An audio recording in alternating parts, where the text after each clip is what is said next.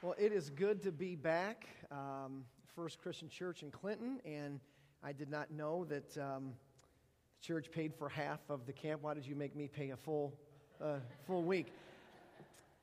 There was a man by the name of Henry Stanley who was a fearless explorer of uncharted territory in Africa.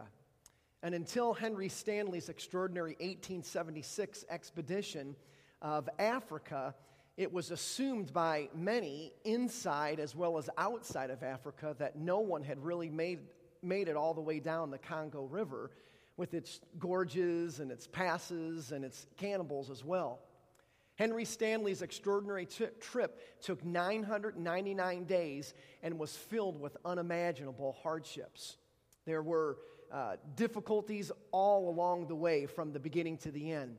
One night, the difficulties began, got to be so, you know, so troubling that Henry Stanley and his good friend uh, Frank Pocock had to make a decision on what they were going to do. And so Stanley went to his best friend, his traveling partner, and said, Frank, we, we have to sit down tonight and we have to make a decision on whether we are going to continue going into the unknown, which could be very dangerous to our lives. Our lives balance on this decision, or we play it safe and go back home. So, what they did that night is they flipped a coin, an Indian rupee, deciding, you know, whether they would go. Heads, they would, you know, go into the great unknown, into the adventure of going down the Congo River. Tails, they would go home to safety. They flipped the Indian rupee and it came up tails. Not liking the results, they flipped the Indian rupee again. it came up tails. How about three out of five? As a matter of fact, they flipped it again. Six times that coin came up tails, telling them to go back home. So they drew straws. Long straw, they would go down the Congo River. Short straw, they would go back home. Every time they drew the straw, they drew a short straw. And it was decided at that very moment that Henry Stanley and Frank Pocock had already made up their mind and decided in their heart exactly what it was that God wanted them to do and where God wanted them to go. And because of their extraordinary adventure down the Congo River, they made history in the process. My reason for sharing that story with you this morning is simply this We do not need to flip coins nor draw straws to know what's on the heart of Jesus Christ. He's already told us. As a matter of fact, to make sure that we would not forget exactly what was on his heart, he shared with us what was on his heart five times through the Gospels. Matthew chapter 28, 16 through 20. Mark 16, 15. Luke 24, 40, 45 through 49. John 20, 21. And Acts chapter 1, 8. All of those passages, and each of those passages, commonly known as the Great Commission passages, Jesus basically gave basic instruction to the disciples before he ascended to the Father. And in essence, in all of those five passages, they can be pretty much summed up with by using any one, but I'll use Mark chapter 16, verse 15, when Jesus said to the disciples, Go into all the world and preach the good news. And that, my friends, is important to grasp because if we follow Jesus Christ as Lord and Savior, then we must accept the responsibility of putting on our heart what was most important on His heart sharing the good news. Reaching out was a top pri- reaching out to the lost was a top priority to Jesus, and somehow, some way, we must make it a top priority for us as well.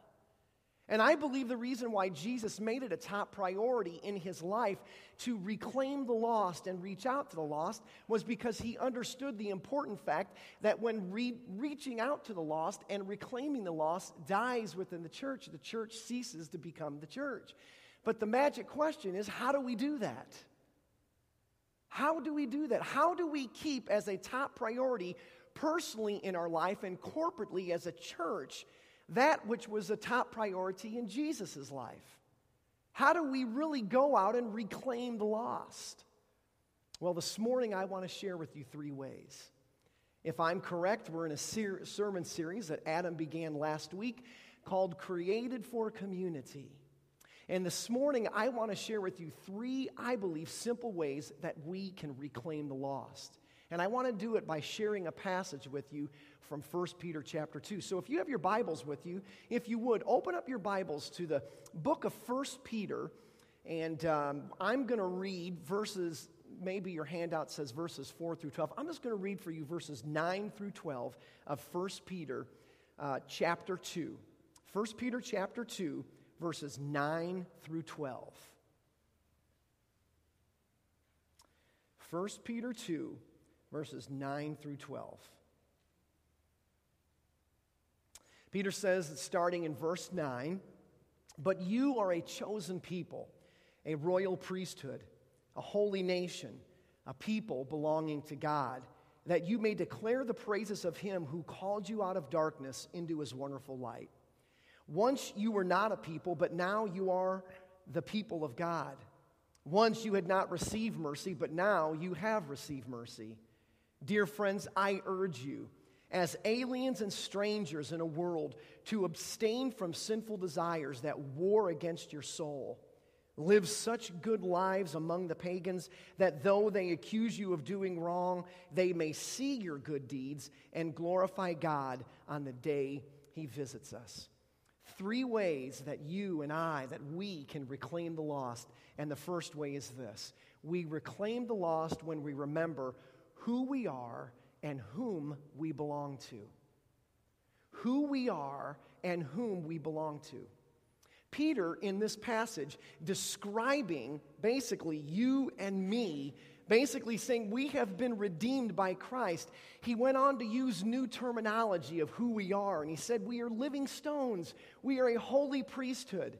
We are a royal priesthood, a holy nation, a people belonging to God. In other words, what Peter was simply trying to point out by using this type of language is that we are a special community of people set apart for the specific purpose of serving God. Or maybe to put it in my own translation, we are a special community that is created for another community out there. We are a special community of people. We are a community that is created for community. But remember, Peter also said of us in this language that we are a holy nation, a people whom belong to God. And in verse 12, to emphasize what he was meaning there, he simply said to us, Live such good lives let me tell you what I think Peter was hinting at there for you and I. He was really hinting at holiness. And holiness simply means to be set apart. And what we need to understand if we are going to reclaim the lost, if we are going to reach out and put on our hearts what is a top priority on the heart of Christ, then we need to grasp that God wants us to live distinctively different from the other community around us. Yes, we are a community created for a community, but we are to be distinctively different from that other community. And that's exactly why the New Testament writers went to great lengths to point out all of the one another passages in the New Testament. You know, the one another, each other. Paul said in Romans chapter 12, verse 10, be devoted to one another in here. He said uh, in Romans chapter 12, verse 10, not only be devoted to one another, but honor one another. Paul said in Galatians 6 2, carry each other's burdens. James 5 9, here's an important one don't grumble against one another. James 5:16 confess your sins to one another pray for one another 1 Thessalonians 5:11 here's an important one encourage one another in other words, I think what the New Testament was basically saying is that true community, true Christian community is this it's doing life together. It's doing life together. But all of that takes serious commitment and deep reflection, and it comes more, carries more with it than just attending an hour or two on Sunday morning.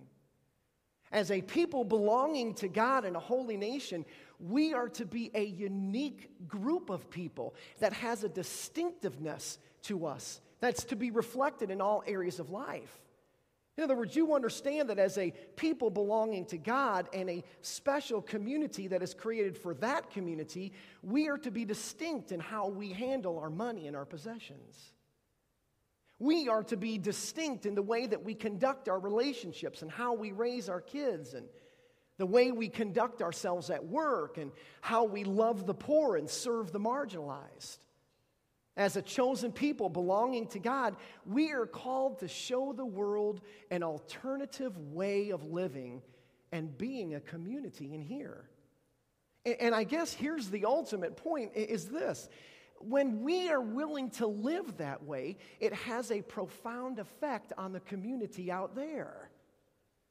That's why Jesus called for his followers in Matthew 5:14 to be a city on a hill. It's to be on a hill so the community can look up to it and say, that's something different. That's where we are to strive for. And that's why Jesus, what he talked about in John 17 and why he prayed for unity in John 17, because Jesus understood that the unity of the church is highly missional. And yet, sadly, most Christians today are so thoroughly of the world that those on the outside look in here and barely see any distinction between us and them, and so they move on down the road. And as a result, the church has little or no influence on those around them. And yet, the fact remains the New Testament clearly points out to us that God still calls for us to be deeply engaged in the world while at the same time not losing our distinctiveness. And what Peter is really, you know, reminding uh, uh, us of is this, simply this. If you and I really want to reach out, if you and I really want to impact our community, you know where it begins? It begins right in here when we begin remembering who we are and whom we belong to. That's how we're going to impact, you know, the community out there is when we first and foremost remember who we are. It begins when we understand that God has created us as a special community for another community. And as the special community, we can impact lives when we simply start living the way that God desires us to live. It was a lady by the name of Daisy Sandano who cares about the Super Bowl. Matter of fact, she loves the Super Bowl. Her beloved Baltimore Ravens played uh, two years ago in the Super Bowl, if I'm correct, against the San Francisco 49ers. A few years before the Ravens made it to the Super Bowl, her fiance proposed to her and asked her, Would you please marry me? She said, Yes, but one condition when my beloved Ravens get back to the Super Bowl. And so last year, last year, when, uh, or two years ago, when the Ravens defeated the Patriots and made it to the Super Bowl, their wedding date was set, the plans were made, and they were finally married. Surrounded by a bunch of Raven fans, there was no doubt about it that Daisy Sandano was a Ravens fan because she proudly wore the color of her team down the aisle. She walked down the church in a purple wedding dress. Now, the reason I tell you that story is simply this for one reason. Without uttering a single word, she demonstrated to the world what was most important to her. Do you realize, my friends, that our communities can be greatly impacted for Jesus Christ without even uttering a single word? Do you realize that, that we can demonstrate to a world what is really most important to us? when they see in us a lifestyle that is distinctively different than theirs? Can you imagine the impact that we can have on the world?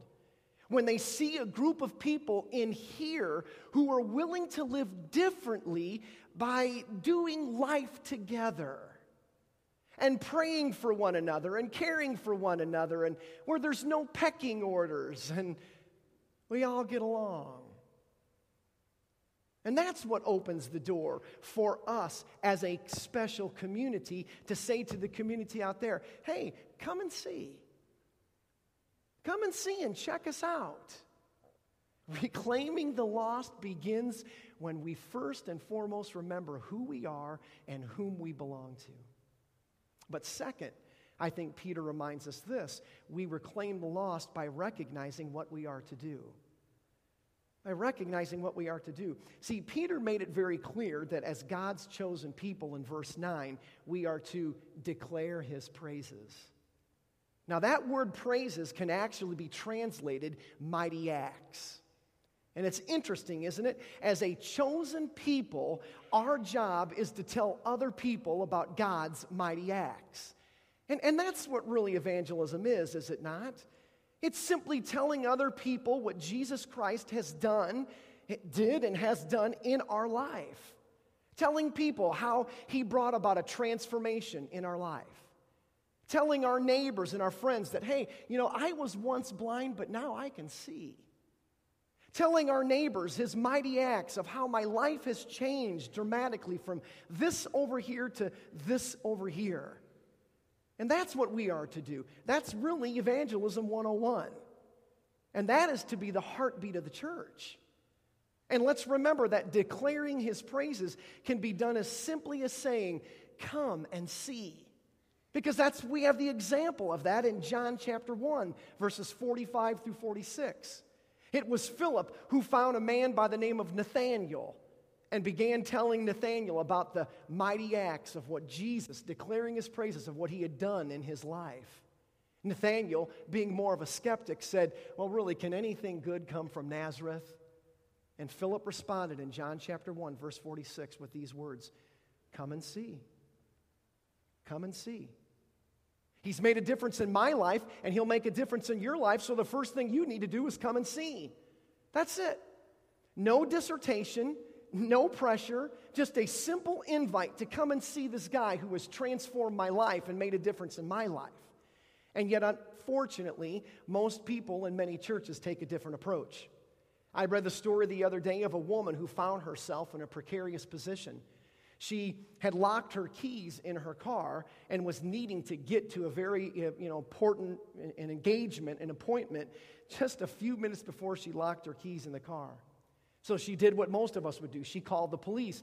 The police dispatch said, um, I'm sorry, but I'm going to be unable to send any uh, police car there for at least 40 to 45 minutes. Realizing that God wanted her at that appointment, she immediately folded her hands and she said a prayer. And she said, Lord, please, I, am in a very difficult, you know, um, bind here. Please send me a good man to get me inside my car.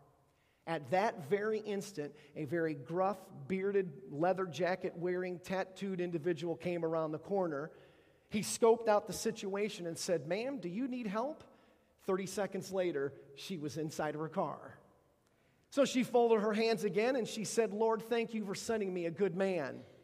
And the guy in the leather jacket with the beard and tattoo said, Well, ma'am, I hate to disappoint you, but I'm not really a good man. As a matter of fact, I'm out on probation now for grand theft auto. So she folded her hands a third time and said, Lord, thank you for sending me a professional.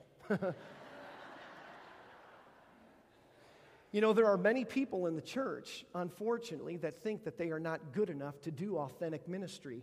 And so, you know what happens?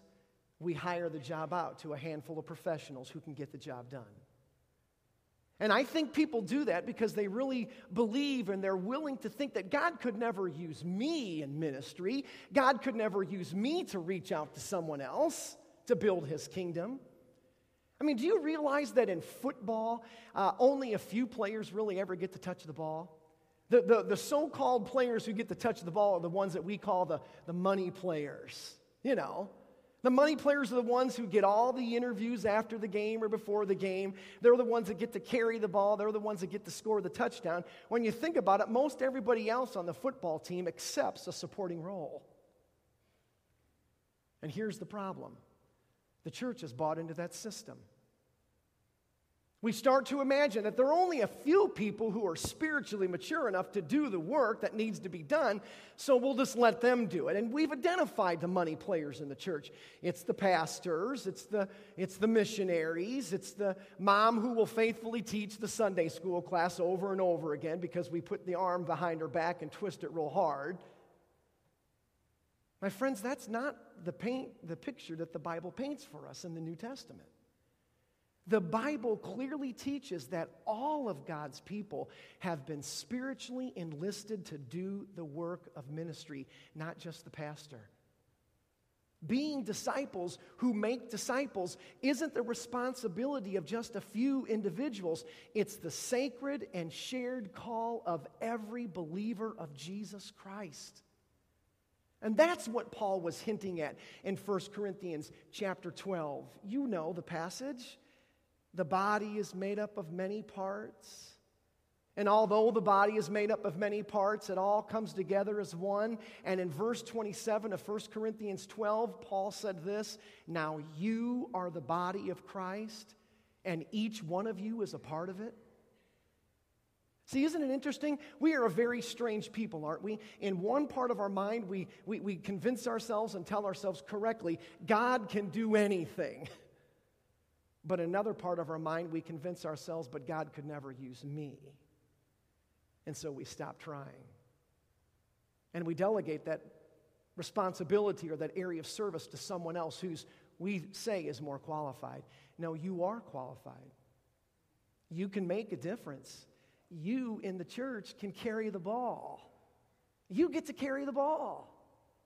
God has given you, if you have accepted Jesus Christ as your Lord and Savior, then I think there's something called the Holy Spirit. And it's the Holy Spirit who has strategically gifted you with at least one spiritual gift where you can use that gift in an area of the church. You get to carry the ball right now. Henry Brooks was teaching a class on the importance of us as Christians being light in the world. He had taught the class, and it was emphasizing the fact how Jesus is the light of the world, and we, as his disciples, we are to reflect that light to other people in dark corners that are lost. After the class was over, a gentleman came up to him and shared an extraordinary experience with him. He said, told him the story about the time that he went down into his cellar and noticed that some potatoes had begun to sprout not realizing how this had taken place because it, the potatoes were in a very dark corner. He realized, he looked up on the ceiling, that someone had hung a copper kettle on the rafter above, and that copper kettle was so brightly polished that it caught the rays from the window and reflected them onto the potatoes. And the man went on to say to Brooks, who was teaching the class, he said, You know, I may not be a gifted expositor of the word. I may not have all the gifts of teaching that others have, but one thing I can do is I can reflect the rays of Jesus Christ into all the dark corners of the world by living my life the way that God wants me to live. And the same can be said of you and of me. Remembering who we are and, and whom we belong to, recognizing what we are to do, and third, Peter tells us this the way that we reclaim the lost is reflecting on where we are to go. Reflecting on where we are to go. See, I think it's very interesting that in this passage, Peter does not use the word church in verses 4 through 12 of 1 Peter chapter 2. Now, in Greek, the word church is called ecclesia. Nowhere in this passage does Paul use the word ecclesia which I believe really fits into my first, I guess, aspect of my message about the fact that most Christians truly don't know who they are and whom they belong to. Because you can ask the average believer to say, hey, uh, can you tell me where the church is? And they'll point to a building. Simply meaning they misunderstand and have forgotten the fact that they are the church. They are a chosen people. They are a people belonging to God, a holy nation. No, in this passage, Peter does not use the word ecclesia, church, but in verse 9, he comes awful close. He says in verse 9, You are a people belonging to God, that you may declare the praises of him who called you out of darkness into his wonderful light. And those words, called you out, is not the word ecclesia, but it sure captures the meaning of what the church is called to do. The church, my friends, is called out. We are called out, but called out to where? Called out to impact the community out there, not necessarily in here. The church is called to go out, not stay in. And too many times we think that evangelism is shining our flashlights on one another. Oh, you're really good. So are you. And yes, while Peter does say that we are to shine our flashlights, he's not necessarily suggesting that we shine them on each other, but we take them out into the community and we shine them. Where it's dark, where the light really needs to shine, where the light really needs to, to be displayed. But yet, that's the problem, isn't it? The problem that most church people have is when it talks about that we are a special community created for community, we, we tend to have more of a negative view of the community out there. It's almost an us versus them type of attitude.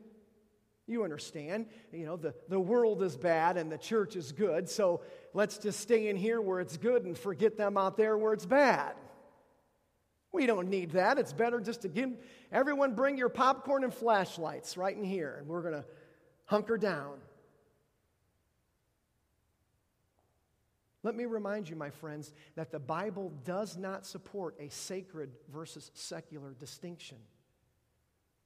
And what I simply mean by that is this Jesus Christ is to be Lord of every area of our life, not just when we're in here. It's more so needed, I believe, out there. Oh, it's important in here. I understand that.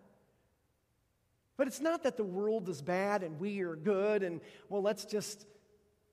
See, the Bible's attitude is never, it's the community. What do you expect? The Bible's attitude is more, know, community is not supposed to be this way. It's not supposed to be that way. And so, the church, you and I, we are called out. We are called out of here to go into the other community to make a difference. And hence, Jesus, that's why he said in Matthew 5 13, You are the salt of the earth, you are the light of the world. You understand that salt adds flavor to people's dullness in their life. Salt is a preserving agent. So we go out into the world and we live in such a way that we create a thirst for people because they see us living distinctively different. We have been, as a body of believers, as a church, we have been called out not to necessarily assimilate into the community and carry on and, and share their worldviews and their ways and their values. No. We have been called out not to despise the community and treat it with hostility as if we are better and they are bad. We've not been called out to ignore the community, which I will remind you many churches do. Well, let's just have our own basketball league. Let's just have our own little party. Let's just have our own. No. The church has been called out to love the community to love the community by showing the world an alternative way of living and doing life. George Barna, in his book, Rechurching the Unchurched, indicates that among the collective body of unchurched adults in the United States, he said this 4% have been invited by a friend to attend a church service within the, within the past 12 months and, and did so. 23% were invited by someone but declined. 73% have never been invited, he said. And then George Barna asked the question, Well, what does this tell us? And in answering his own question, he simply said this perhaps the most simple observation is that most unchurched people are not being pursued by anyone. My friends, we as a people belonging to God have a gift. And when we live distinctively different from them out there, trust me, they take notice. And we are to use the gifts that God has given us to serve, not just in here, but also out into the world. And that's where we are called. We are called to go out, not lock the doors and stay inside. You know, on September 11th, 2001, Flight 93 crashed into a western Pennsylvania field, well short of its presumed, you know, target. When the passengers on Flight 93 realized from an airphone that the planes had been hijacked and other planes were being used as missiles to, for intended targets, they realized that their time was short. A man by the name of Tom, Bar, um, Tom Burnett 38 years old, he was an executive met, uh, working for an, a medical research company, called his wife and said, Honey, all of us are going to die. And then after saying those words, he added this, but some of us are going to do something about it. See, I don't know about you, but to me, that, that is compelling theology. That is compelling theology. All of us in this room are going to die. The question is this before we die, what are we willing to do? The passengers on Flight 93 had just moments to answer that question. And many people in this room think and falsely assume we have an entire lifetime to make that decision. Well, at the next crossroads. Well, the next time I get into a difficult bind and a hard choice, then I'll, make it. Next week, I promise you, Pastor Greg, I'm coming forward. Maybe tomorrow, uh, I, I may make a decision then. And the longer we wait, the harder it gets to make that change and to become a changing agent in a world that desperately needs someone to stand up and be willing to say, I don't care what the coins flip or whether how many times I draw the short straw. I know what's on the heart of Jesus, and that's what I'm going to do. See, the fact of it is, is you can make a difference. We are a special community that has been created for that community, and we can have a great impact when you remember who you are and whom you belong to. When you remember what you are to do, you're to serve, you're to share, you're to go and tell. And when you recognize and truly grasp where you are to go, out into the larger community to make a difference and to live so distinctively different that people will take notice without you even uttering a word. And I think there's a great opportunity that's coming up next week with the concert that's taking place right here in Clinton. I mean, what a perfect way to go to your neighbor, to a friend, and simply say, hey, come and see. We're doing some pretty good things here, and, and this is what Jesus has done in my life, and you know, He can impact your life. Come, come and see. Or maybe today's the simply day that you have a great opportunity to make a difference in your own life. Maybe today's the day that you need to make a difference by stepping out of that pew and you coming forward in invitation time and saying, you know, it, it's time. I need to quit playing games. I need to start getting serious. All of us, my friends, are going to die. But the question is, is today you can do something about it. What will you do? Let's pray. Father, we are grateful for your love and for your grace. I thank you, Father, for the opportunity to share in this way with this church. I pray that the words that